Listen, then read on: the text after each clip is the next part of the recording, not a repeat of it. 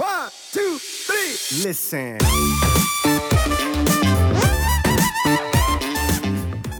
Ja, also äh, insgesamt ist meine Trainingsplanung definitiv deutlich reaktiver geworden. Also äh, ich finde auch da, das hast du vorhin sehr schön zusammengefasst, ähm, handhabe ich es mittlerweile eigentlich so, dass ich mir eine gewisse Grundstruktur zurechtlege. Das heißt, ich plane zum Beispiel, okay, der nächste Block sollte fünf Wochen lang gehen, sollte das und das Volumen beinhalten, die und die Frequenz, die und die Übungen und so weiter. Leg mir also das Ganze schon mal so zurecht, halte dann aber auch nicht komplett starr an diesem Grundgerüst fest. Also es ist eben wirklich nur ein Grundgerüst, das aber eben modifizierbar ist. Und dann, wie sich eben so ein Block im Laufe der Wochen dann entwickelt, dann passe ich das Ganze eben gegebenenfalls reaktiv dann wirklich, also aktuell auf die momentane Situation äh, bezogen an.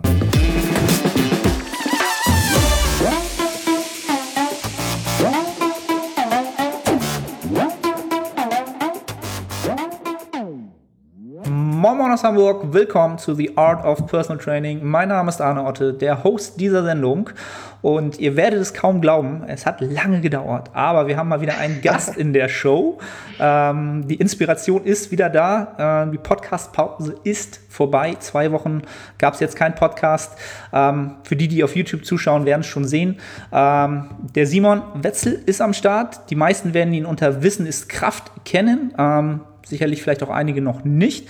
Ähm, Simon ist angehender Sportwissenschaftler, Autor, passionierter Lifter, möchte ich mal äh, vermuten, selber Coach mhm. und er betreibt den Blog äh, ja, Wissen ist Kraft. Ähm, finde ich einen sehr, sehr geilen Namen. Ähm, Simon, erstmal herzlich willkommen. Cool, dass du äh, die Zeit gefunden hast, am Start bist. Und äh, lass mich und die Leute wissen, ob ich irgendwas äh, ganz Essentielles vergessen habe, was dein Leben ausmacht. Ja, erstmal herzlichen Dank für die Einladung. Ich freue mich sehr, dass ich heute hier bei dir im Podcast äh, zu Gast sein darf. Und nee, also du hast, glaube ich, alles äh, Wesentliche sehr gut zusammengefasst. Danke für das Intro. Genau. Um, um mal ganz kurz äh, sozusagen die Entstehungsgeschichte ähm, des, äh, des, der Zusammenkunft sozusagen wiederzugeben. Ähm, also die Zuhörer des Podcasts, die loyalen Zuhörer, die wissen ja sowieso, ich habe so ein bisschen ähm, die letzten Monate gestruggelt, irgendwie, ja, Inspiration zu finden, Themen zu finden, die ich halt wirklich selber auch interessant fand. Und du hast halt zuletzt einen ähm, Instagram Post gemacht zum Thema Trainingsplanung und Zeitfenster, langfristige Trainingsplanung und wie sich das bei dir ähm, ja, über die letzten Jahre und Monate wahrscheinlich so ein bisschen geändert hat, deine Meinung dazu. Ja. Genau, und das soll auch so ein bisschen das Intro und das Thema sein, was wir heute besprechen ähm, äh, möchten. Ähm, vielleicht gibst du den Leuten einfach mal so eine kleine, ähm, um erstmal die Definition zu haben, was bedeutet überhaupt Trainingsplanung und Steuerung so in, in deinen Augen? Mhm. Ja, also Trainingsplanung, ich denke erstmal relativ simpel, wie der Name schon äh, vermuten lässt, geht es darum, das Training zu planen. Das heißt, dem Training einfach eine gewisse äh, Struktur und eine gewisse Systematik zu geben. Ähm, ganz, ich sag mal, klassisch auch in der sportwissenschaftlichen Literatur wird meistens unterteilt in äh, Mikro-, Meso- und Makrozyklen. Also sprich, Mikrozyklen ist sozusagen die kleinste Einheit. Je nachdem, in welche Literatur man reinschaut, ähm, bei welchem, bei welchem Autor, ähm, geht es meistens entweder um eine einzelne Trainingseinheit bis hin zu, ja, meistens so ungefähr eine Trainingswoche. Das ist äh, meistens so der Mikrozyklus. Der Mesozyklus, das ist dann die nächstgrößere Ebene sozusagen. Das sind dann, ja, ist der Zusammenschluss mehrerer Mik- Mikrozyklen. Das ist meistens irgendwo so, ich sag mal, ja, auch hier wieder je nach Autor zwischen vier und acht Wochen ungefähr. Und der Makrozyklus ist eben dann das große Ganze, also wirklich die langfristige, langfristige Trainingsplanung, ähm, sprich mehrere Mesozyklen aneinander geheftet, ähm, was dann eben ja bis hin zu äh, einem oder sogar mehreren Jahren äh, umfassen kann. Mhm. Ähm, das, denke ich, ist so die klassische Unterteilung äh, oder Klassifizierung ähm, im Rahmen der Trainingsplanung. Mhm. Und um jetzt auch mal so ein bisschen auf, auf dich und deine, deine Trainingskarriere zu mhm. übertragen, ähm, überhaupt genau, wie lange trainierst du schon und wie lange wendest du quasi auch ähm, diese Zeitfenster selber an? Mhm. Also ich trainiere schon äh, sehr lange. Ich habe mich das erste Mal angemeldet im Fitnessstudio zweitausendacht, also vor elf Jahren mittlerweile. Ähm, ist schwer zu sagen, wann genau ich damit angefangen habe, ähm, wirklich diese Zeitfenster so konkret umzusetzen. Ich würde mal sagen, die ersten drei bis vier Jahre sicherlich nicht. Das war mehr ein äh, Trainieren ja, nach Lust und Laune und worauf man eben im Training so Lust hatte. Ich denke, dass äh, diese Phase kennen die allermeisten, gerade zu Beginn der Trainingskarriere. Ähm, und ab da habe ich mich dann schon mehr und mehr wirklich für Trainingsplanung interessiert. Und dann habe ich auch definitiv relativ zügig damit angefangen, ähm, ja, zu versuchen, alles sehr, sehr, sehr bis ins kleinste Detail äh, zu planen und vor allem auch eben zu versuchen, alles sehr weit im Voraus zu planen. Also ich weiß, äh, es war zum Beispiel zweitausendzwölf, als ich meinen ersten Kraft drei Kampf Wettkampf mitgemacht habe, da habe ich, ich meine, es waren bestimmt sieben oder acht Monate im Voraus, wo ich quasi mein Training schon fertig bis zum Tag X vorgeplant habe. Zumindest war das der Versuch. Mhm. Geklappt hat es am Ende nicht, aber äh, zumindest war das so damals mein, äh, mein Gedankengang. Mhm. Ähm, genau, und dann äh, ja, ging das eine Weile lang so und dann hat sich, wie du eben auch schon gesagt hast, mein Bild von der Trainingsplanung, gerade was eben so dieses ganz Langfristige angeht, nach und nach so ein bisschen ja, verändert und äh, weiterentwickelt, würde ich sagen. Mhm. Hast du denn, ähm, also für die, die ich kenne, wissen, dass du ja heutzutage, ich glaube, im Moment bist du komplett aufs Powerlifting ähm, fokussiert, oder? Richtig? Äh, nicht ausschließlich, ja. aber überwiegend, ja. Überwiegend. Also die meisten äh, meiner, genau, die meisten meiner Klienten und Klientinnen äh, sind auf jeden Fall im Kraft drei Kampf unterwegs, ja. Mhm. Gab es denn Zeiten, wo du, wo du auch eher rein im Hypertrophiebereich unterwegs warst, in dieser Gesamttrainingskarriere? Ja, absolut. Also gerade die Anfangszeit war wirklich rein auf äh, auf äh, Hypertrophie-Ziele ausgerichtet. Also zu dem Zeitpunkt war Powerlifting auch für mich noch gar kein Begriff. Mhm. Ähm, ja, gerade auch vor zehn Jahren, ich glaube, war Powerlifting in Deutschland sowieso sehr, sehr, sehr unbekannt. Ist ja immer noch ein Nischensport, aber mittlerweile zumindest sehr im Kommen. Äh, und vor zehn Jahren ähm, konnte ich damit aber überhaupt nichts anfangen. Das heißt, damals war wirklich ganz klar die Zielstellung im Training, wie wahrscheinlich bei den meisten, einfach äh, besser auszusehen. Ne? Und deswegen war damals das Training wirklich rein auf, äh, aufs Bodybuilding, sage ich mal, fokussiert. Mhm. Ja. Genau, sage ich auch immer. Ähm, also wenn ich als Personal Trainer unterwegs bin, äh, wollen alle Klienten eigentlich nackt nur besser aussehen. Das ist ähm, genau. so dies, das bricht das Ziel immer auf, aufs Letzte runter. so. Ähm, Richtig. Genau. Und ähm, wenn, wenn du sagst halt, was hat dich dann sozusagen aus dem Hypertrophie-Bereich dann so gecatcht, um dann so ein bisschen mehr in, in, ins Powerlifting zu kommen? Wann war das so? Und gab es da so einen, mhm. irgend so einen, so einen Impuls oder irgendwas, so einen, so einen Schlüsselmoment oder irgendwas, was dich dahin gebracht hat? Ja, ähm, ich würde sagen, dass es wirklich eher bei mir so eine schleichende Entwicklung war. Also selbst am Anfang, wo ich wirklich sehr hypertrophie-orientiert äh, trainiert habe, und eben auch mit dem Ziel, wie du es gerade schön gesagt hast, nackt besser auszusehen, habe ich schon immer gemerkt, dass mir das Training, das schwere Training, also wirklich eher im tieferen Wiederholungsbereich äh, und vor allem das Stärkerwerden, also objektiv zu sehen, okay, ich kann in dieser Woche zweieinhalb oder fünf Kilo oder wie auch immer, äh, wie viel Gewicht mehr bewegen als in der Vorwoche oder als im letzten Trainingsblock, ähm, habe ich immer gemerkt, dass mir das irgendwo mehr gegeben hat, als zu sehen, okay, ich habe jetzt einen halben Zentimeter an Oberarmumfang dazu gewonnen. Das fand ich natürlich auch geil, das finde ich auch heute immer noch super, ähm, aber für mich war dieses ganz, dieses harte, objektive, mehr Kilos zu bewegen, war für mich immer schon irgendwo doch so, ich sag mal, das Wesentliche, was mir am meisten Spaß bereitet hat. Das heißt, ich hatte also immer schon von Anfang an, obwohl ich es damals noch nicht, ich sag mal, ähm, ja, auf den Sport wirklich fokussieren konnte, immer schon diese Richtung, dass mir das Stärkerwerden eigentlich am meisten Spaß gemacht hat. Mhm. Und dann ähm, bin ich zum Kraft drei Kampf, ähm, ja, ich glaube, das war damals über Internetforen drauf gestoßen. Also irgendwann mal gelesen, okay, es gibt diesen Sport äh, und da geht es darum, schwere Gewichte zu bewegen. Habe ich gedacht, okay, das klingt eigentlich cool ähm, und interessiert mich. Und dann eben nach und nach eingelesen und genau, und dann immer mehr in diese Szene reingerutscht.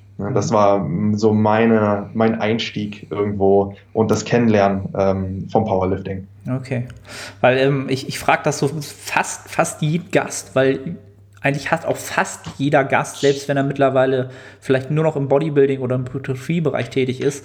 Ähm, es gab ja so eine Phase, ich weiß gar nicht, ich könnte das gar nicht mehr auf, auf die Jahre runterbrechen, ähm, wo mit drei D M J und Matt Ogus ähm, eigentlich jeder irgendwie Powerlifter oder Powerbuilder, hat man es ja, ja glaube ich, genannt, äh, geworden genau. ist. Ähm, und ja. d- das frage ich einfach jeden, weil ich super interessant finde, weil extrem viele Leute halt da so einen Impuls bekommen haben und das halt implementiert mhm. haben.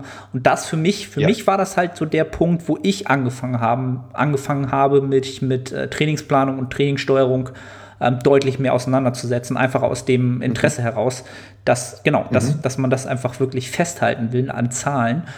Ähm, ja. ja, interessant. Ähm, wie würdest du, wie würdest du denn sagen, hast du dann, ähm, hast du dann so die typischen, ja, was heißt die typischen? Also ich bin, ich muss dazu halt immer sagen, ich bin in dem Bereich jetzt nicht wirklich der ähm, Fachmann, möchte ich mal so sagen, im, im Powerlifting. Ähm, aber hast du so die, die gängigen Programme auch gefahren? Ähm, Wendler und fünf mal fünf und solche Geschichten? Also gefühlt alle. Okay.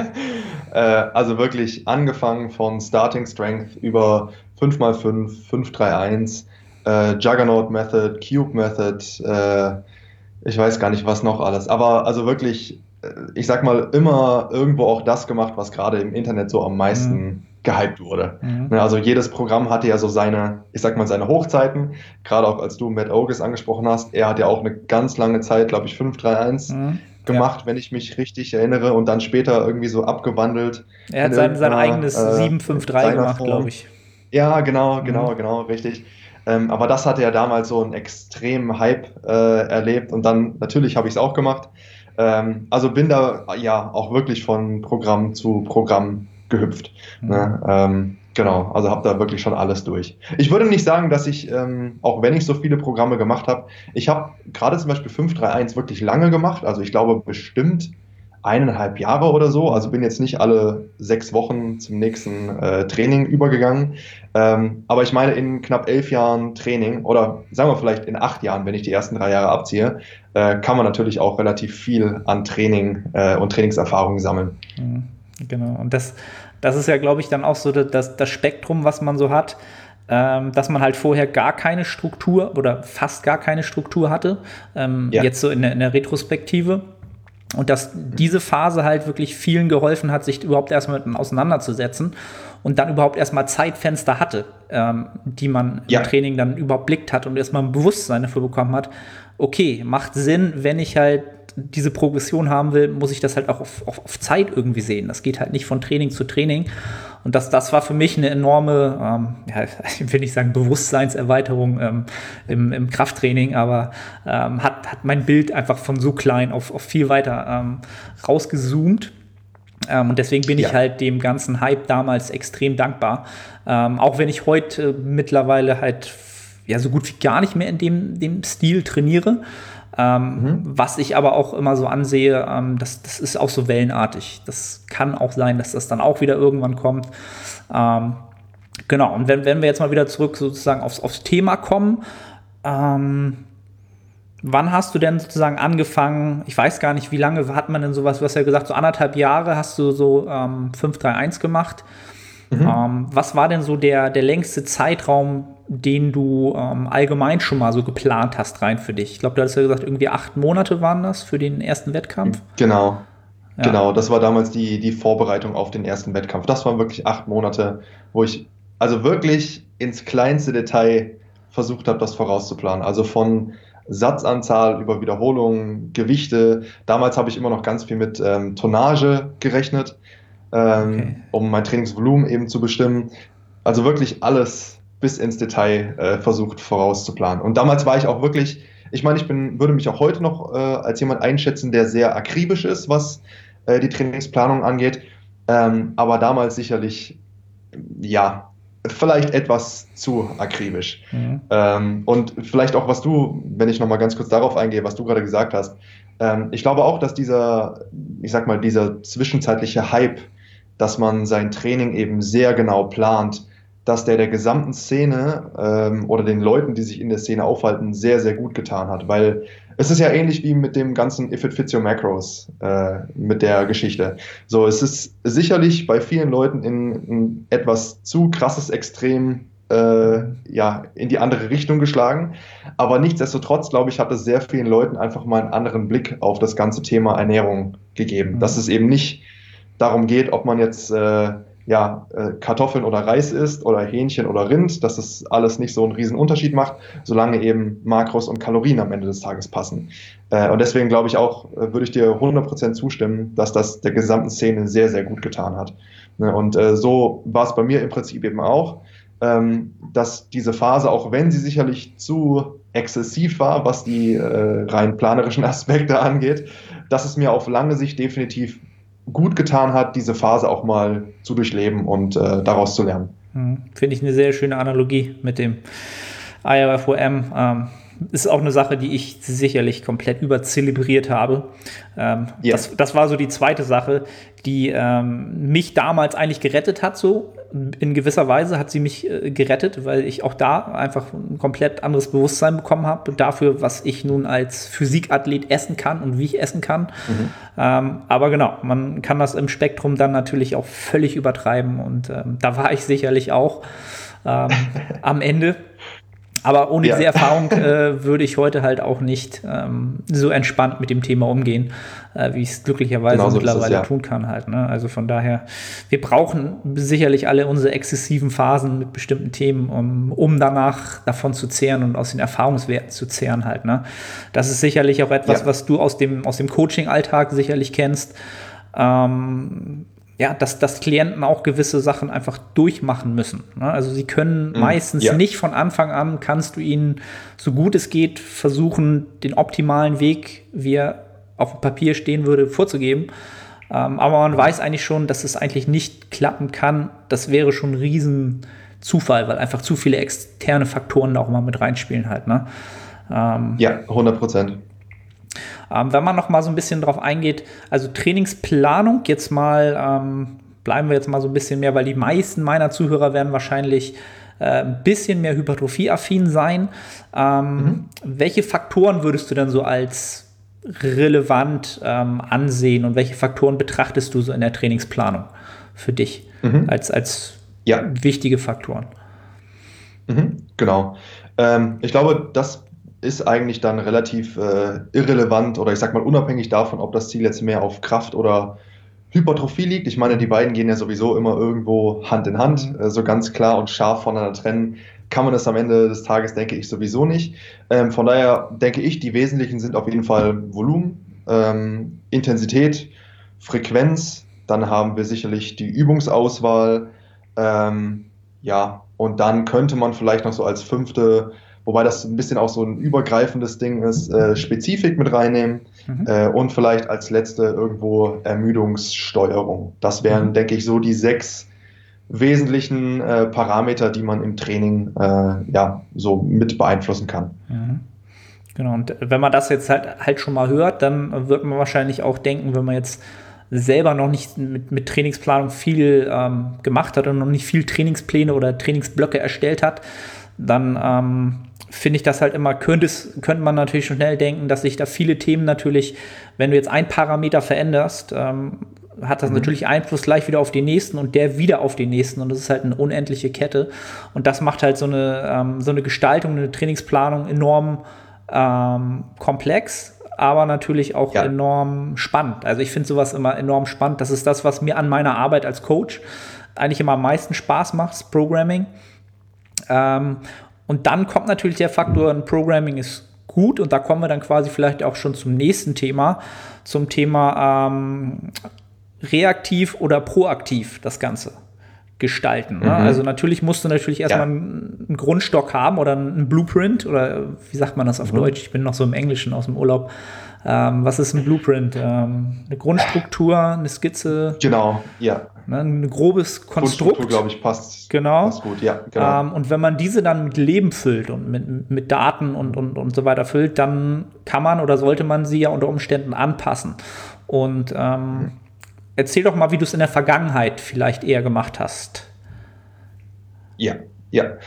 Also äh, im Prinzip, wie ich glaube ich vorhin schon äh, so ein bisschen habe anklingen lassen, in der Vergangenheit, ähm, ja, habe ich, ich glaube damals habe ich auch so den Zusammenhang ähm, und dass sich eben die Parameter, wie du eben gesagt hast, gegenseitig auch irgendwo immer beeinflussen, nicht so hundertprozentig verstanden und habe wirklich jede Variable mehr so für sich gesehen. Mhm. Äh, und dementsprechend war mein Ansatz eben damals, dass ich ja wirklich versucht habe, eben jede einzelne Variable für sich zu planen und das eben leider, muss man sagen, rückblickend, ähm, ja, ohne die anderen wirklich dabei zu berücksichtigen.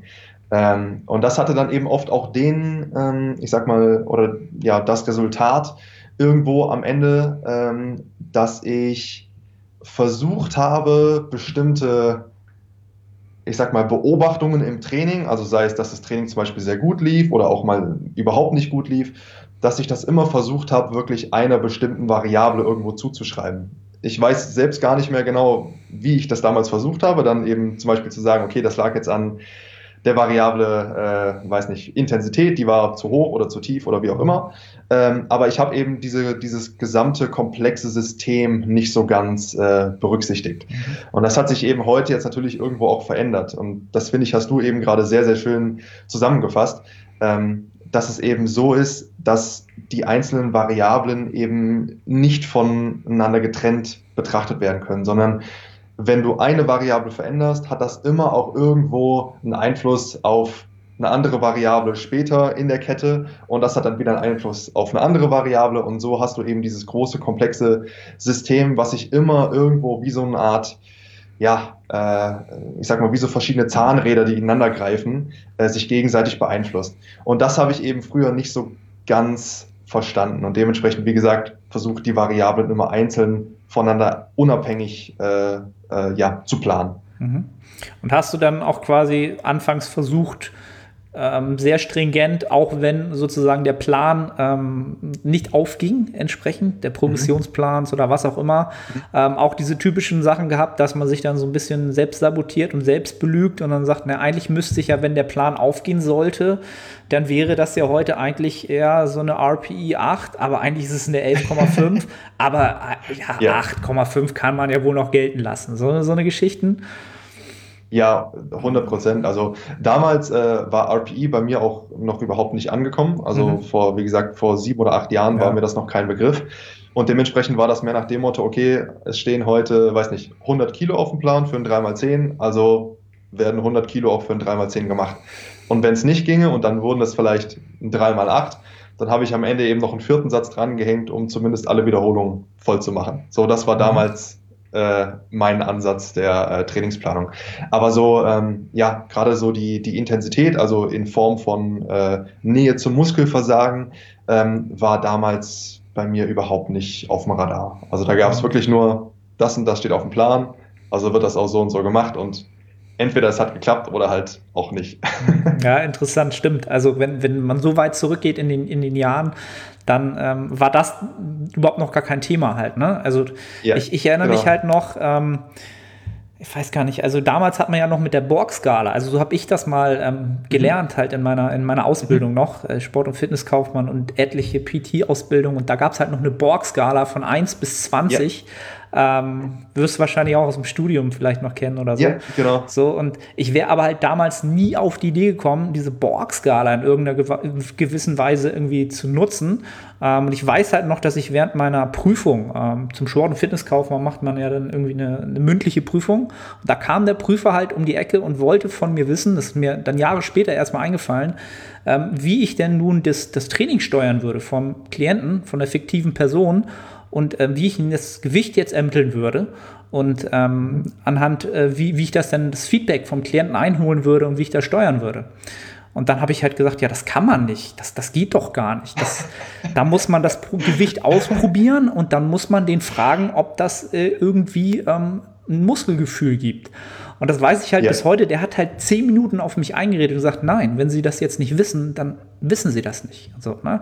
Und er wollte halt hören, Blockskala ja. und so. Das ist mir mhm. so im, im Gewissen geblieben. Und ich dachte halt danach so, ja, das war's jetzt halt. Ne? Irgendwie alles top bestanden, aber mündlich durchgefallen. Ähm, und der sagte dann danach, nee, Sie haben natürlich trotzdem bestanden. Ich wollte aber auch mal wissen, ob Sie zu Ihrer Meinung stehen. Ne? Also es ist das war okay. halt super, super gemein, dass man so völlig random nebenbei, ich fiel mir halt ja. gerade ein.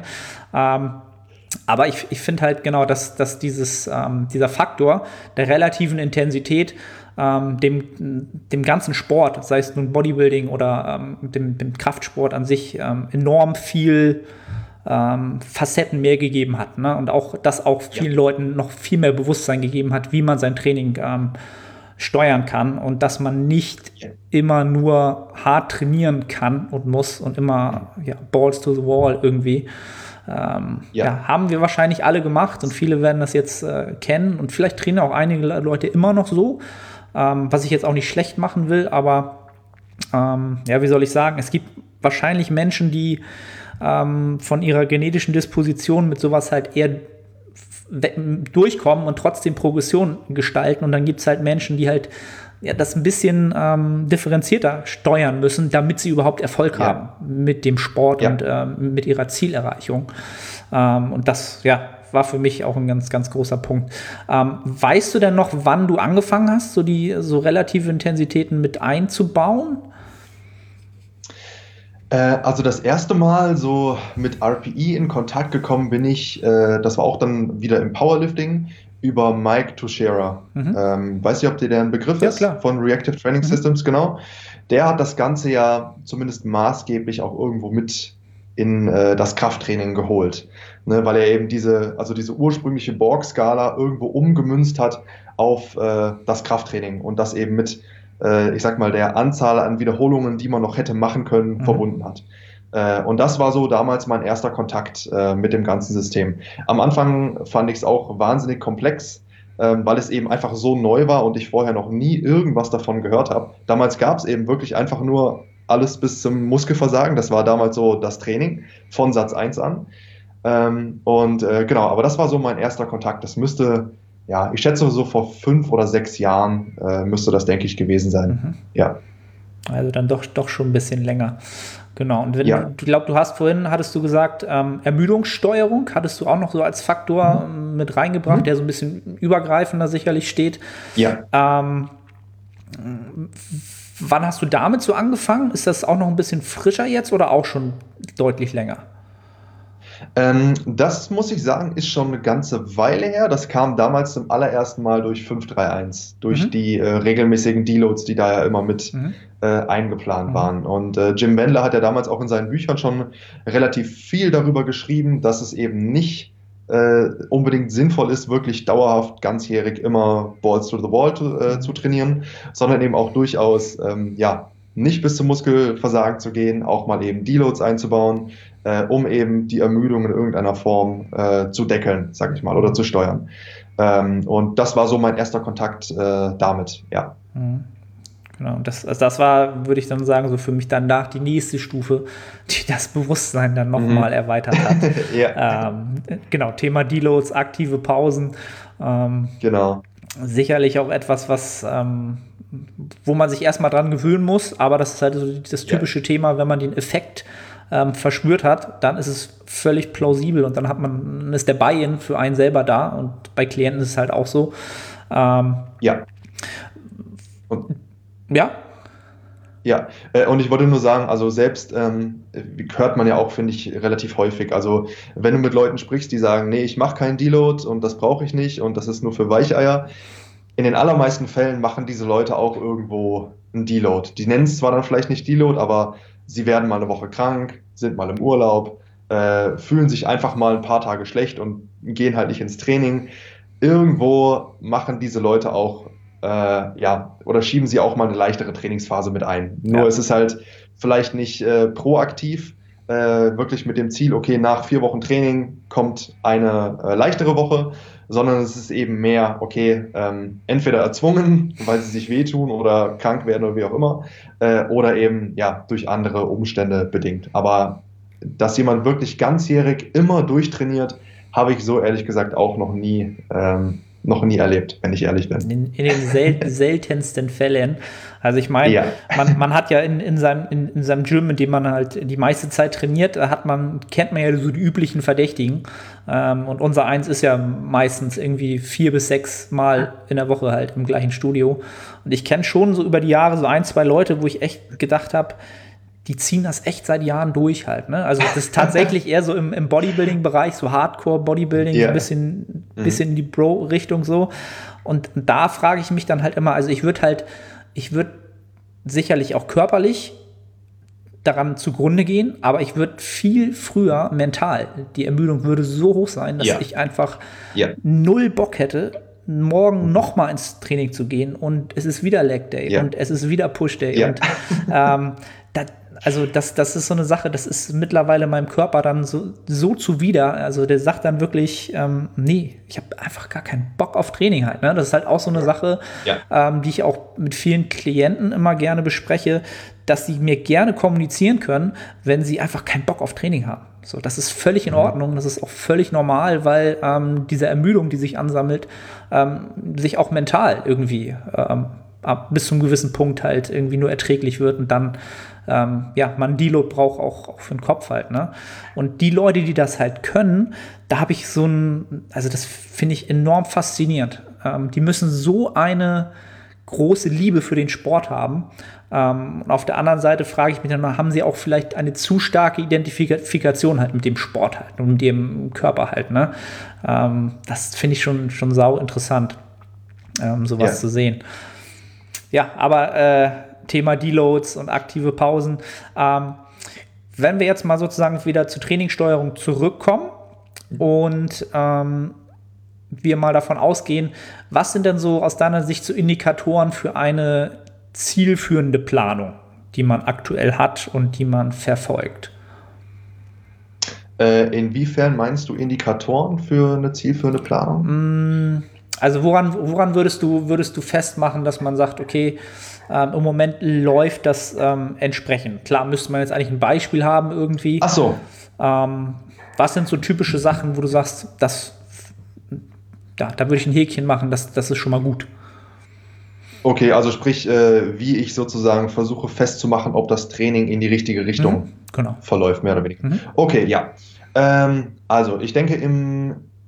Im Krafttraining oder im Kraft-drei-Kampf ist es wahrscheinlich ein bisschen leichter zu tracken als im äh, Bodybuilding, einfach weil sich natürlich, was äh, Hypertrophie angeht, ja, die Zuwächse ab einem bestimmten Level einfach sehr, sehr, sehr langsam sind und man eben nicht erwarten kann, okay, dass alle vier Wochen sich an den Umfängen groß was äh, tut, außer vielleicht in der Diät, aber ich sage jetzt mal rein, was, was äh, Muskelzuwächse angeht, braucht eben einfach irgendwann sehr, sehr lange, sodass es eben äh, objektiv relativ schwer messbar wird, ähm, vor allem nicht, wenn man, ja, ich sag mal, das ohne, ähm, ohne ja, Zuhilfenahme von Geräten wie DEXA-Scan und Co. machen äh, möchte, wobei selbst die auch nicht hundertprozentig genau wären. Ähm, aber im Kraft-drei-Kampf, was ich äh, bei den Klienten ähm, überwiegend tracke, ist zum einen das gesch- äh, geschätzte One-Rep-Max. Also sprich, egal in welcher Phase die Leute sich befinden, ich ermittle immer von den entsprechenden Top-Sätzen, also von den schwersten Sätzen einer Übung innerhalb zum Beispiel einer Trainingswoche, was da rechnerisch als One-Rep-Max rauskommen würde. Das ist eine Variable, die ich eigentlich wirklich ganzjährig tracke. Dann tracke ich die Kraftleistungen bei Variationen der Grundübung. Also sprich, wenn ich jetzt Kraft-drei-Kämpfe habe, dann machen die natürlich noch mehr, außer wirklich nur ihre Wettkampf-Kniebeuge, Bankdrücken und Kreuzheben. Das heißt, auch das äh, dokumentiere ich. Ähm, und ansonsten, und das denke ich, ist dann auch wieder für, egal ob Hypertrophie oder äh, Kraftathleten äh, oder ich sag mal Kraft-drei-Kämpfer, ähm, unabhängig äh, sind dann Faktoren wie zum Beispiel Stresslevel, ähm, Motivation zu trainieren, äh, Muskelkater in verschiedenen Körperregionen äh, und schaue mir eben mehr so auch, ja, ich sag mal, die, die externen und die äh, Regenerationsparameter äh, irgendwo an äh, und schaue, ob das auch irgendwo alles zumindest einigermaßen im Rahmen bleibt. Also sprich gerade Beispiel Muskelkater, Muskelkater ist für Muskelaufbau nicht unbedingt der allerbeste Indikator. Also sprich, nur weil ich Muskelkater habe, heißt es nicht, dass ich unbedingt auch Muskeln aufbaue. Deswegen aber zumindest ein gewisser oder ein, ich sag mal ein gewisses Maß an Muskelkater stellt wahrscheinlich schon sicher, dass man zum einen irgendwo hart genug trainiert und zum anderen, dass der Zielmuskel auch entsprechend irgendwas abbekommt. Auch wenn man es, wie gesagt, nicht eins zu eins gleichsetzen darf oder sollte mhm. äh, mit tatsächlicher Hypertrophie. Ähm, wenn ich entweder dauerhaft exzessiven Muskelkater habe oder ich nie Muskelkater habe, dann könnte es eben sein, dass vielleicht, äh, so was die Trainingsumfänge angeht oder auch die Übungsausführung, je nachdem müsste man dann schauen, ähm, vielleicht in irgendeiner Form nach oben oder nach unten hin angepasst werden könnten. Ähm, Genau, und ansonsten, so jetzt für äh, Leute, die ja, mehr an Hypertrophie orientiert ähm, trainieren, sind es natürlich irgendwo auch das Gewicht. Ähm, also das Körpergewicht ist sicherlich, denke ich, auch ein Parameter, der, äh, der da sehr wichtig ist.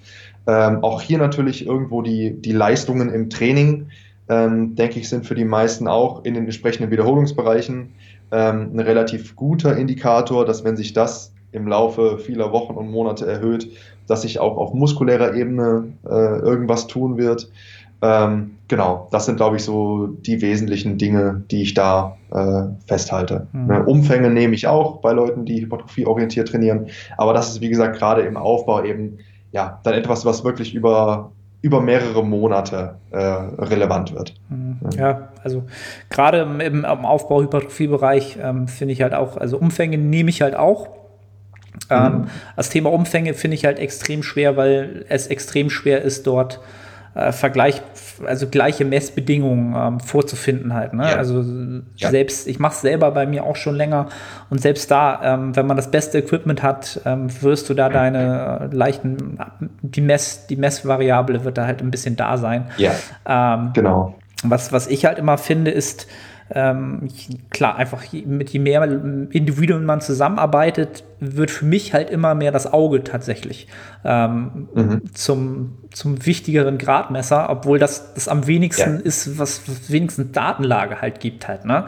Mhm. Wo, wo, ja. wo man halt auch aus so einer, aus so einem, aus so einem, so einem Zeitalter kommt, oder sagen wir so die letzten Jahre, wo die, die evidenzbasierte Praxis halt enorm an, an ähm, ja, wie soll ich sagen, ähm, Wie, wie nennt man das im Deutschen, ähm, Popularität gewonnen hat, ähm, mhm. zum, zum Glück.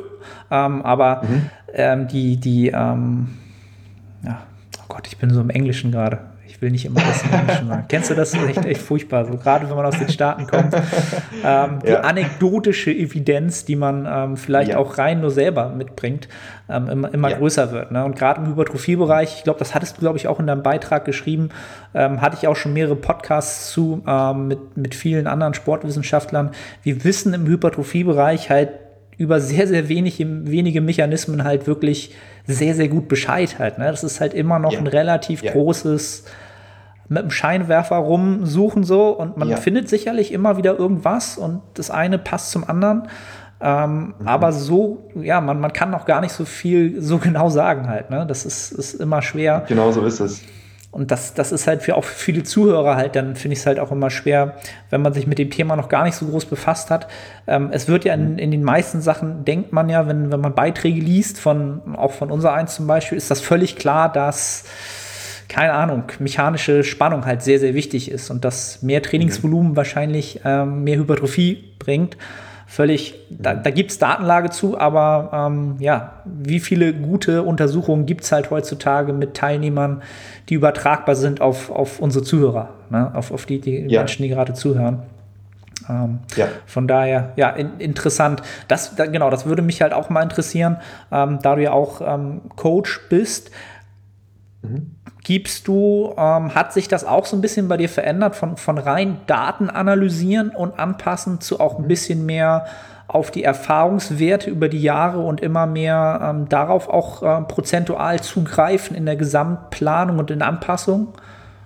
Ja, hundertprozentig. Also auch wenn es ähm, irgendwo erstmal höchst unwissenschaftlich klingt, die Trainingsplanung oder in die Trainingsplanung fließt bei mir auf jeden Fall auch sehr viel Erfahrung und irgendwo, ich sag mal so ein bisschen Gefühl, auch Intuition. Wenn es blöd klingt, aber Intuition, genau. Also irgendwann entwickelt man einfach so ein Gespür, wenn man einen bestimmten Athleten hat oder eine Athletin, dass man sagt, okay, natürlich bezieht man irgendwo immer eben sein gesamtes Wissen aus äh, Erfahrungen, aus äh, dem aktuellen Forschungsstand, was es eben alles gibt, immer irgendwo mit ein. Aber am Ende ist dann doch oft noch so ein gewisses äh, Gespür mit dabei, wieso man jetzt am Ende eine Entscheidung trifft, zum Beispiel wieso man Übung X über Übung Y auswählt oder wieso man jetzt dieser Person, ähm, weiß nicht, den Trainingssplit genau so und so aufstellt. Mhm. Da ist immer auch so ein gewisses Gespür eben noch äh, und Fingerspitzengefühl mit dabei.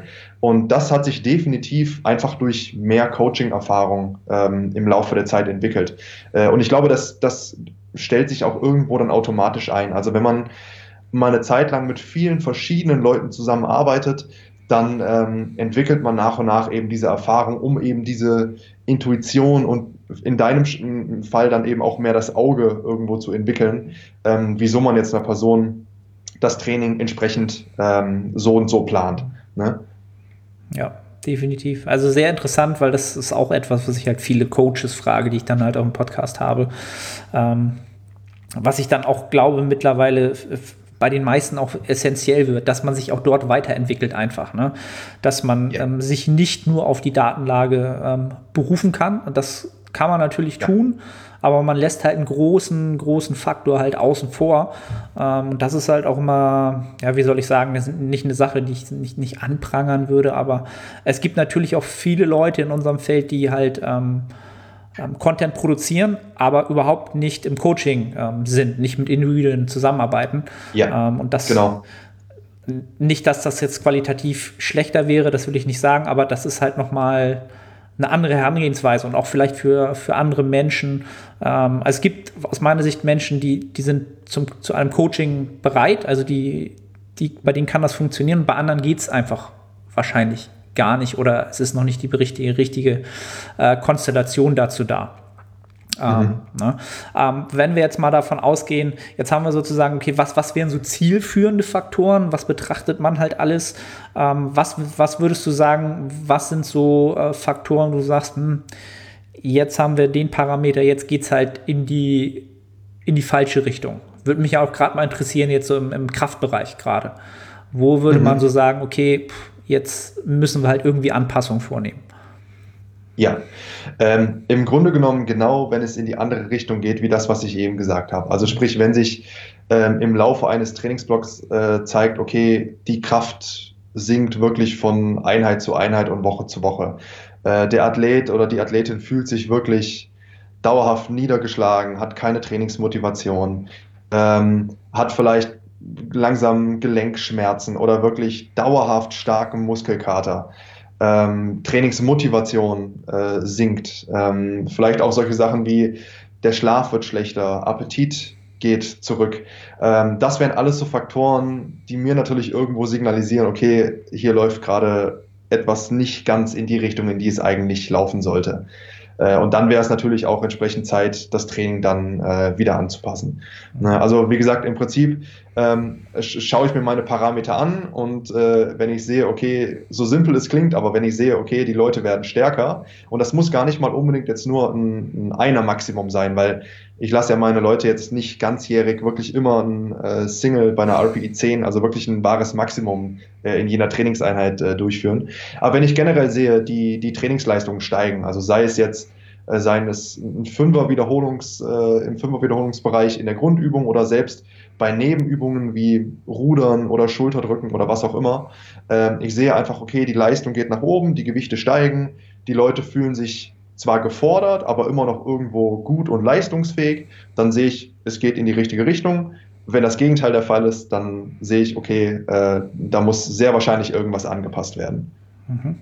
Und würdest du dann, wenn, wenn das in diese Richtung schon geht, dann eher Richtung einer aktiven Pause, Richtung Deload tendieren oder vielleicht noch eine Intervention zwischenzeitlich machen?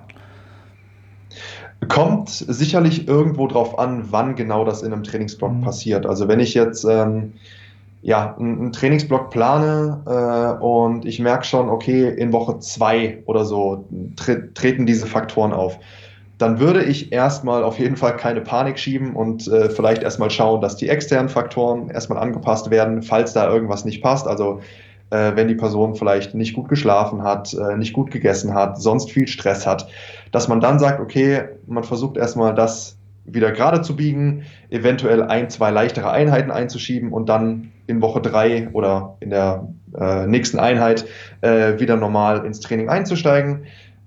Das würde ich in dem Fall eher so machen. Wenn es jetzt hingegen schon nah am Ende von einem Trainingsblock auftritt, sagen wir vielleicht in der vorletzten Trainingswoche, dann könnte man durchaus überlegen, dass man sagt, okay, man beendet den Block eine Woche früher. Mhm. Also das würde ich dann, wie gesagt, vom Zeitpunkt des Auftretens abhängig machen.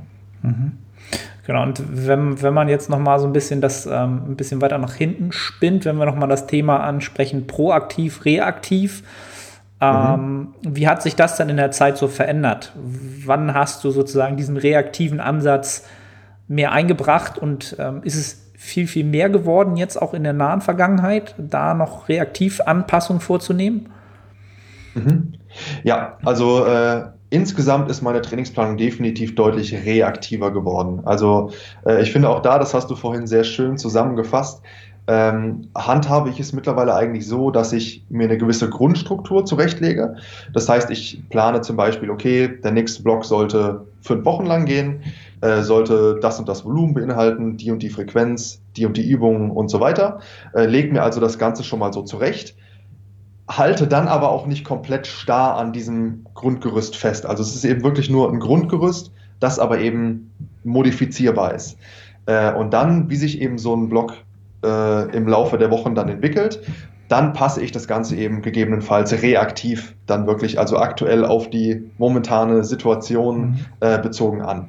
Ne? Also wenn es eben zu einem Fall kommt, okay, man merkt, äh, das Volumen ist vielleicht für die aktuellen äh, Lebensumstände, obwohl es sonst immer sehr gut geklappt hat, aber momentan eben einfach zu viel ist, dann passe ich das Ganze reaktiv an und äh, beharre dann nicht mehr komplett starr und äh, dogmatisch darauf, weil ich das eben jetzt so am Anfang geplant habe, ähm, dass man das so auch durchziehen muss.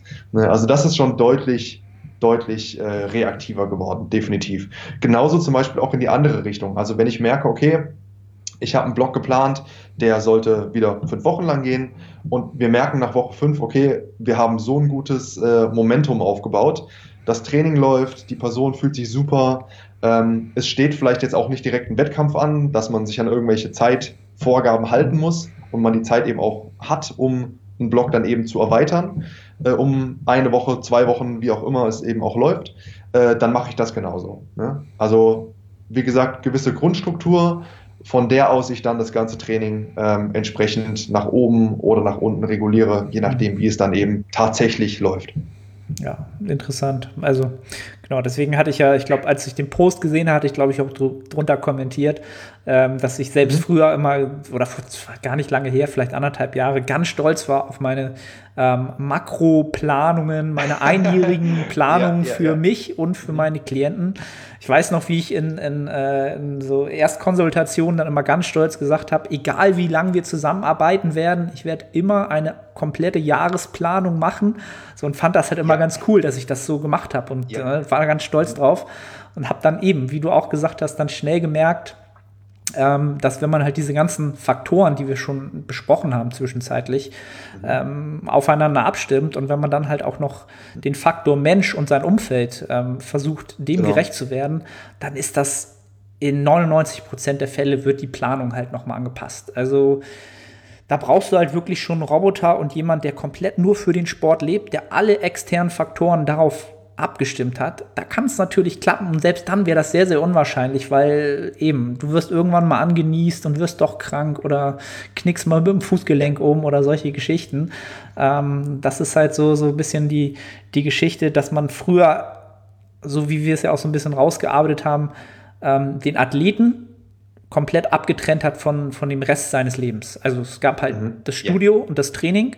Mhm. Dann gab es vielleicht noch Ernährung und ja, ein bisschen schlafen sollte man auch, ähm, bis sich das Ganze jetzt dahin entwickelt hat, dass es halt ein komplett ganzheitlicher ähm, ganzheitlicher, ganzheitlicher Herangehensweise sein muss halt, ne? Bis, bis, bis ja, zu, zu den kleinsten genau. Kleinigkeiten halt, je höher man im Niveau halt geht halt, ne? Und ähm, das wirst du sicherlich auch merken. Ich meine, du hast ja auch ähm, viele äh, Klienten, die im, im Kraft-Dreikampf ja, aus, aus für mich völlig unmenschliche Leistungen bringen halt. Ähm, und da, da wird natürlich dann die Planung immer wichtiger und auch die Kleinigkeiten werden immer wichtiger. Ähm, es darf bloß halt nicht so sich überspitzen, dass es am Ende des Tages halt ja, ein reiner Datenkrieg wird und ähm, ja, im Gym dann halt die Leistung nicht mehr im Vorder- Vordergrund stehen. Es ist, halt, es genau, ist schwer. Ne? Genau so also, ist es. Ja, ja, es ist wirklich nicht leicht. Und äh, klar, gerade wenn man mit Leuten länger zusammenarbeitet, das kennst du wahrscheinlich auch, denke ich, ähm, findet man schon so nach und nach raus, was so ungefähr für diese Person eher gut klappt und eher nicht so gut klappt, mhm. äh, was beispielsweise Übungsauswahl angeht oder Trainingsumfänge und Co. Ähm, aber letzten Endes ist es trotzdem bei jedem Block, den man plant, immer wieder, ähm, besteht immer wieder auch ein gewisses Risiko, dass es dennoch nicht klappt. Sei mhm. es eben bedingt durch äußere Faktoren wie Schlaf, Stress, Ernährung äh, et cetera. Wenn da irgendwas aus dem Lot gerät, dann kann eben ein bestimmter Trainingsumfang, der vielleicht im letzten Block super geklappt hat, jetzt eben nicht mehr funktionieren, eben aufgrund dieser externen Faktoren. Und genauso, denke ich, darf man auch nicht vergessen, äh, dass man sich natürlich irgendwo auch als, äh, ja, als komplexes biologisches System weiterentwickelt. Also die Person, die ich rein biologisch vor einem Jahr war, bin ich heute nicht zwingend genau gleich. Also es kann sein, dass ich heute auf einen bestimmten Trainingsreiz, den ich setze, anders reagiere, als ich vor einem Jahr reagiert habe. Das heißt, selbst wenn ich Daten von vor einem Jahr gesammelt habe und damals gesehen habe, okay, diese Konstellation aus Übungen, Umfang, Intensität, Frequenz und Co., also die Trainingsplanung damals hat super angeschlagen, heißt es nicht mit hundertprozentiger Garantie, dass es heute noch genauso ist. Ne, das heißt, es ist eigentlich wirklich so ein konstantes Anpassen an die aktuellen Gegebenheiten. Und genau das ist auch für mich so ein Grund, wieso eben dieses, ich plane ein Jahr im Voraus, einfach unmöglich umsetzbar ist. Ja. Ne, eben, wie du sagst, sowohl aufgrund externer Faktoren, aber eben auch aufgrund interner Faktoren, weil wir uns eben auch selbst durch Adaptionsprozesse weiterentwickeln. Ne? Genau. Das ist genau das, was ich gerade im Kopf hatte. Es wäre ja völlig abstrus, wenn, oder ich würde mir halt Sorgen machen, dann wären ja gar keine Adaptionen vonstatten gegangen, wenn halt alles genau. immer noch genauso funktioniert, ne? Und ich den gleichen Trainingsreiz, das gleiche Trainingsvolumen, den gleichen Stress brauche oder weniger. Das kann, kann ja eigentlich gar nicht sein. Eigentlich komplett völlig logisch, aber da, da kommt, kommt man natürlich auch immer irgendwann an den Punkt, wo man sagt, Äh, dieser typische Spruch aus dem Englischen, never change a running system, ist ja zu einem gewissen, gewissen Maße auch gut. Und da können wir vielleicht auch nochmal zu, zu einem weiteren Thema kommen, was ich auch so ein bisschen immer so gerne, gerne die Gäste frage, die halt im Coaching-Bereich tätig sind.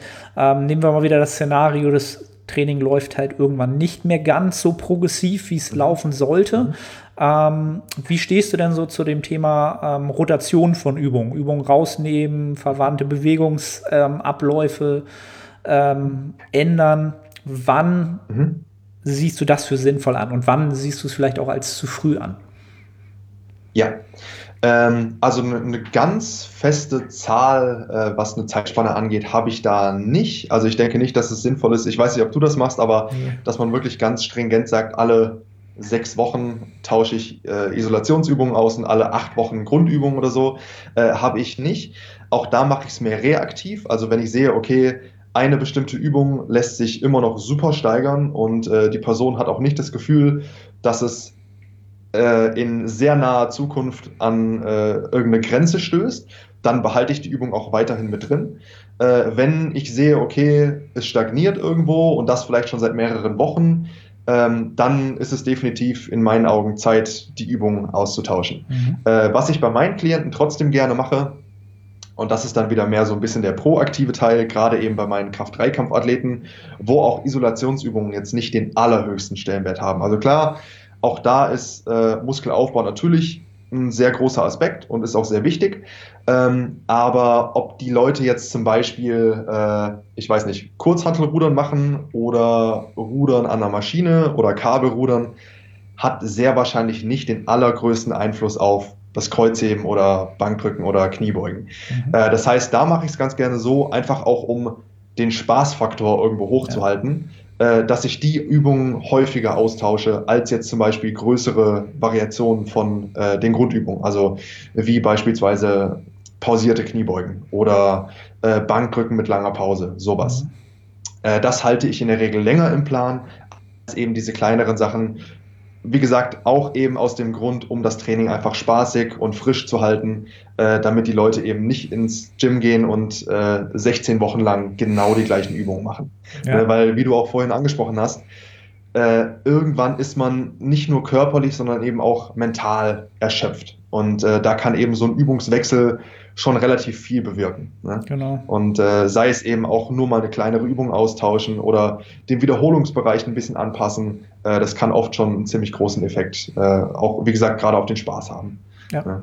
Ja, finde ich gut, dass du das auch ansprichst. Das hatte ich gar nicht so mehr im, so in der Intention jetzt drin bei der Frage, aber es ist auch ein, immer ein Riesenfaktor halt. Ne? Also wie, wie viel Spaß kann ich dem Training halt auch, auch abgewinnen?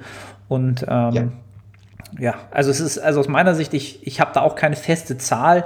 Ähm, ich finde es halt immer wichtig, es gibt ja äh, immer so einen gewissen Zeitraum, man hat eine Übung neu drin oder ein neues Tempo drin oder irgendwas, dann muss man halt erstmal neuronal effizient werden.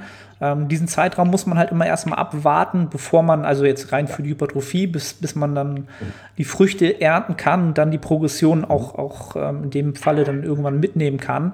Ähm, und wenn es dann aber halt eben, wenn es dann über mehrere Blöcke halt irgendwann dann ja arg wenig Progression dabei rumkommt ähm, und dann noch der Faktor, es macht halt auch nicht mehr so viel Spaß, dann kann man natürlich Übungen auch austauschen.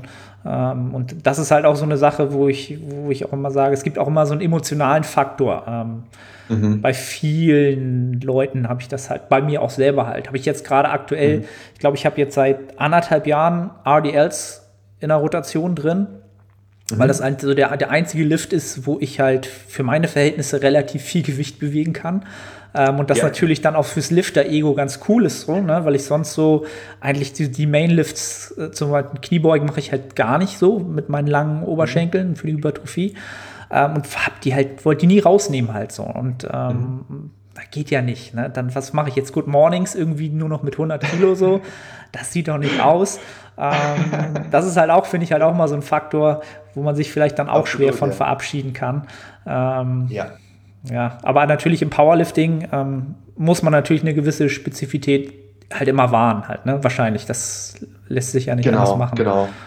Ja, ich denke, das ist ein großer Unterschied zwischen den beiden Sportarten, dass es im äh, Powerlifting ein gewisses Muss gibt an Übungen, die man eben ja im Training einfach drin haben sollte, äh, und im Bodybuilding gibt es eben nicht. Also mit dem Ziel, äh, besser auszusehen oder eben Muskeln aufzubauen, da gibt es sehr, sehr viele äh, Wege, die man da nutzen kann und eben äh, keine ganz spezifischen Übungen, die man unbedingt im Training drin haben muss, äh, wenn man sie nicht mag oder nicht damit zurechtkommt oder äh, aus welchen Gründen auch immer. Hat man da deutlich mehr Freiraum und äh, Anpassungsmöglichkeit als im Kraft-drei-Kampf. Mhm. Ja. Genau. Wenn man, wenn man jetzt noch mal so davon ausgeht, man, man hat jetzt eine gewisse Trainingsplanung, man hat eine gewisse Übungsstruktur, Übungsauswahl. Ähm, ich glaube, du hattest das auch so ein bisschen mit Momentum beschrieben halt, ne? Also wenn das Ganze mhm. ein gewisses Momentum hat, ja, dann ja. Ähm, da möchte man ja am, im besten Falle hinkommen. Ne? Ich glaube, die meisten werden jetzt genau. wissen, man, es gibt so eine Phase, einen Trainingsblock oder mehrere Trainingsblöcke vielleicht auch, wo man sagt, da läuft das jetzt einfach so. Ne? Und das mhm. ist vielleicht auch das, was man, ja. was man suchen sollte oder finden sollte. Mhm. Ähm, erzähl mal da, so wie hast du, was hast du da so für eine Erfahrung in den letzten Monaten, Jahren gemacht, so für dich? Mhm.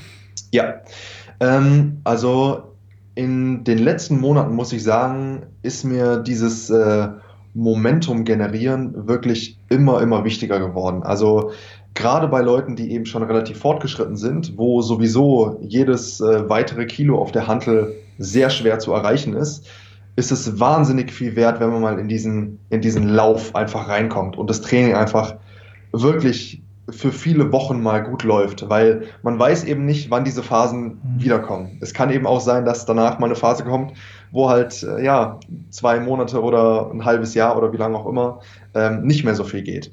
Äh, und äh, mittlerweile, wenn ich eben das bei Leuten schaffe, sie in diesen Lauf zu bekommen, also wo wirklich Training läuft einfach in den allermeisten Fällen richtig gut. Sie werden stärker, es macht Spaß. Ähm, und sie haben eben dieses Momentum, dass ich dann wirklich versuche, diesen Lauf, solange es geht, mitzunehmen. Ähm, und das heißt für mich in den allermeisten Fällen ähm, nur das aller, aller Nötigste am Training zu verändern. Also den Fehler, den ich zum Beispiel früher ganz oft gemacht habe, ist, wenn ich so einen Lauf hatte, dass ich dann dachte, okay, wenn ich jetzt noch das anpasse, dann läuft es noch besser. Mhm. Und in den allermeisten Fällen ist genau das Gegenteil passiert. Und dieser Lauf äh, ist dann zum Erliegen gekommen. Äh, und äh, dementsprechend, also wenn ich das merke, okay, wir kommen in so einen in so einen äh, Lauf rein, dass ich dann eben versuche, das so lange wie möglich durchzuziehen, alles rauszuholen, was geht, und das Training eben erst dann wieder grundlegender anzupassen, wenn dieser Lauf zum Erliegen gekommen ist und mhm. vorher eben nicht. Und äh, wie gesagt, das habe ich in den letzten Monaten wirklich gemerkt, äh, dass wenn Leute es schaffen, da reinzukommen, dann rausholen, was geht. Ja, maximal zu ernten, was man, ja, was man ernten genau. kann halt. Ne? Ja, finde genau. ich auch, ja. finde ich auch interessant, ähm, weil das zu Anfang meiner, meiner Coaching-Karriere, also als meiner als als, Online, als Online-Coach ähm, entsprechend mhm. auch etwas war, was äh, wo ich sagte, das, das darf, darf ich nicht so machen halt. Ein Trainingsblock war zu Ende, der ist auch gut ja. gelaufen, man hat noch einen Deload gemacht und dann ging es jetzt darum, okay, ich will dem Klienten jetzt den nächsten Trainingsblock ähm, ein Setup geben. Ich muss ja jetzt irgendwas verändern, sonst mache ich ja gar nichts halt. Ne? Also das, das war halt immer so hundert Prozent äh, was verändere ich denn jetzt so halt, ne? Und dann hat man halt irgendwie so Kleinigkeiten angepasst, wie du es so schön gesagt hast, wahrscheinlich wäre es noch, noch besser gelaufen, hätte man nichts angepasst. Ähm, und ich glaube, genau, da sind wir jetzt alle angekommen, ähm, dass man auch einfach zwei Blöcke komplett nacheinander fast identisch macht und vielleicht sogar noch einen dritten, ähm, wenn da sozusagen die Ernte noch bei rauskommt. Ähm, und das ist dann halt auch die Job, den, der Job eines Coaches, genau das zu tun, nämlich nichts zu ändern. Ja. Und keine Anpassung vorzunehmen. Und da sind wir dann nämlich genau ganz, ganz am anderen Spektrum, ähm, wo man dann auch einfach keine Anpassung mehr machen muss und, und, und sollte halt. Ne? Das ist ja das ist der schönste Moment eigentlich, den man, den man so hat, ne? äh, als Coach und ähm, wo man weiß, dass ja. da passiert jetzt produktiv was. Das ist jetzt so ein, so ein Entwicklungsschritt ganz oft, so sehe ich das halt auch, wo so ein großer Entwicklungsschritt auch noch bei einem ja, fortgeschrittenen Athleten nochmal stattfindet. Und so das, das nächste Level, auch wenn es schon hoch ist, stattfindet. Das ist immer äh, ja, herzerfüllend, ist völlig übertrieben, ja, aber schön zu sehen einfach. Ne? Ja, ähm. absolut, absolut, ja. Und ich meine, ich finde gerade, ähm, wenn einem selbst auch das Training sehr wichtig ist, und ich denke, da fällst du genauso äh, in die Kategorie wie ich auch, ähm, dann macht es ja auch einfach Spaß, wenn man sieht, dass Leute, die selbst schon auf einem sehr hohen Niveau sind, besser werden ähm, und man einfach weiß, denen bedeutet es genauso viel, wie wenn es im eigenen Training sehr gut ja. läuft. Und das ist immer super schön zu sehen. Und da finde ich eben auch gerade schön, was du sagst, ähm, dass es eben genau das dann auch der Job ist von einem Coach, dann zu sagen, okay, wir ändern nichts, äh, eben weil es gut läuft. Ne? Und äh, letzten Endes ist ja deine Aufgabe als Coach irgendwo, die Leute besser zu machen. Und klar, man muss immer oder hat dann vielleicht manchmal so Gewissensbisse, dass man, wie du sagtest, denkt, okay, ich kriege hier eigentlich Geld, aber ich mache eigentlich nichts jetzt im nächsten Block, sondern gebe genau das Gleiche nochmal so wieder, wie es schon im letzten Block war. Ähm, aber letzten Endes zählt ja irgendwo schon das Resultat. Ne? Und wenn das eben das Nötige ist, um dorthin zu kommen, dann denke ich, macht man die Arbeit als Coach äh, genauso, wie man sie machen sollte. Ja, aber es ist ein schönes Beispiel, finde ich, was auch äh, wieder, ja, zeigt, ähm, dass gerade so in der Coaching-Praxis auch andere Faktoren noch dazu, äh, dazukommen, die man so äh, ja, als Außenstehender oder auch als Klient vielleicht erstmal nicht unbedingt direkt ähm, so erkennen kann. Ja, definitiv. Also wenn jetzt ein Klient äh, oder eine Klientin zuhört und ich euch gesagt habe, wir machen, ich nenne es dann immer so Beat the Last Mezzo, äh, nenne ich das dann, dann wisst ihr, ihr seid äh, gut unterwegs. Aber das ist auch einfach eine ganz einfache Sache der Kommunikation halt als Coach halt auch. Ne? Du musst natürlich ja. einfach nur Kontext geben und erklären, warum mache ich es halt so. Das ist natürlich völlig, völlig normal, macht man natürlich auch. Ähm, ja, Simon, cool. Ähm, erzähl doch noch mal so ein bisschen, was, was ist bei dir so in nächster Zeit ähm, im äh, Sport das nächste Ziel? Mhm. Ähm, ich war jetzt schon eine ganze Weile lang nicht mehr auf der Kraft drei Kampfbühne. Mhm. Äh, habe meinen letzten Wettkampf zwanzig siebzehn gemacht beim äh, Insanity Meet. Das war in Hamburg. Ja, war ich da. Ähm, ja, und stimmt, ich erinnere mich. Warst du da auch da? Ja, ja, ja, ich war da. Ach, tatsächlich, okay. Ja, ja. Ja, da, da hatten wir uns, glaube ich, noch gar nicht so, nee, ich glaub, so auf dem Schirm. Da ja. habe ich schon, ich kannte dich schon, aber eben noch nicht so, ja, ich war da sowieso eher so als, ja, wie soll ich sagen, Zaungast. Ähm, ich fand es halt okay. super, super geil. Ich war mega geflasht ja. von dem Event. Mhm. Ich, äh, unfassbare Stimmung, wirklich unglaublich. ähm, ja. und, und, und für mich, wie gesagt, immer un, unmenschliche Leistung halt, ne, also ja. unfassbar. Ähm, okay, das ist dann schon ein bisschen länger her. Genau, richtig. Also das war mein letzter äh, offizieller mehr oder weniger Wettkampf. Äh, und äh, mich reizt es schon definitiv, nächstes Jahr wieder mal auf die Plattform zu steigen. Mhm. Ähm, hab noch keinen Wettkampf ganz konkret ausgemacht. Vielleicht wird es eine Landesmeisterschaft, vielleicht auch Insanity nächstes Jahr. Mal schauen, wie es so in die Jahresplanung äh, mhm. meines restlichen Lebens sonst reinpasst. Ja. Ähm, genau, aber das ist so äh, das nächste, nächste Ziel, was ich irgendwo ins Auge gefasst habe. Ne? Okay, und natürlich wollen die Leute jetzt hören, ähm, hast du da irgendein neues Total im, im, im, im Kopf?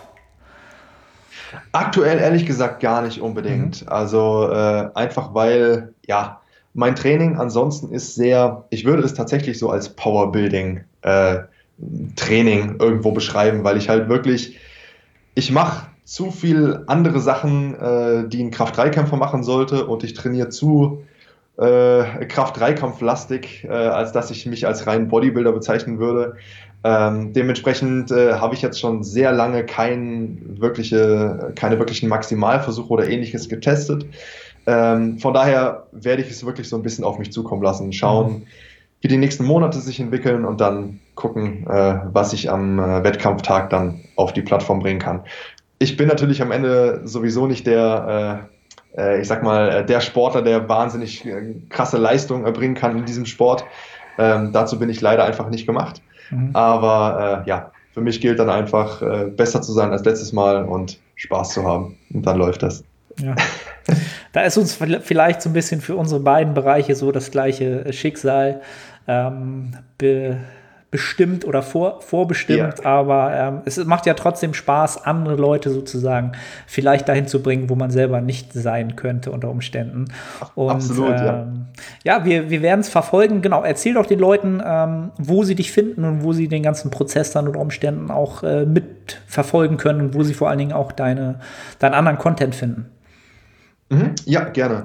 Äh, also im Grunde genommen auf allen sozialen äh, Plattformen unter Wissen ist Kraft. Oder eben auf meiner Webseite wissen ist kraft punkt de. Das wäre so die erste Anlaufstelle.